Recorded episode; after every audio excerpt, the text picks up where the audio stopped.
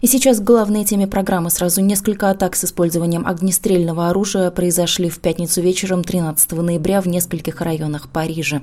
Сейчас в столице Франции действует комендантский час. Город патрулируют военные, закрыты все официальные учреждения. Жертвами террористов стали более 150 человек, более 200 ранены, некоторые из них в критическом состоянии.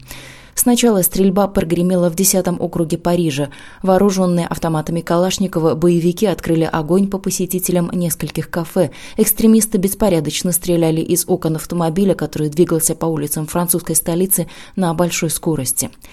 Примерно через полчаса стало известно о серии взрывов у стадиона Стаде де Франце, где в то время играли в футбол сборные Франции и Германии. Сработали как минимум три бомбы, две из них привели в действие террористы-смертники. Не исключено, что взрывные устройства собирались пронести на сам стадион.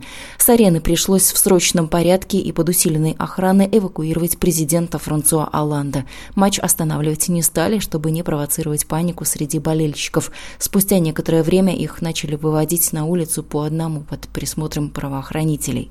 Затем на ленты информагентств пришли сообщения о захвате заложников в концертном зале «Батаклан». По данным французских СМИ, в помещение, где находились до полутора тысяч человек, ворвались четверо экстремистов. Они выкрикивали исламистские лозунги, обещали отомстить за Сирию, стреляли без разбора и несколько раз перезаряжали свое оружие.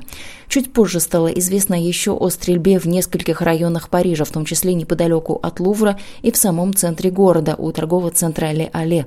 В Елисейском дворце прошло экстренное совещание правительства при участии главы государства. Полицейские назвали атаку тщательно скоординированной, а Франсуа Алланд – беспрецедентной. На улице столицы Пятой Республики вышли полторы тысячи военных для поддержания порядка. Были закрыты несколько веток метро, отключена подсветка Эфелевой башни. По всей Франции объявлен режим чрезвычайной ситуации, закрыты границы. В Париже действует комендантский час. В ходе спецоперации и штурма концертного зала «Батаклан» в здании прогремело несколько взрывов. Погибли четверо полицейских.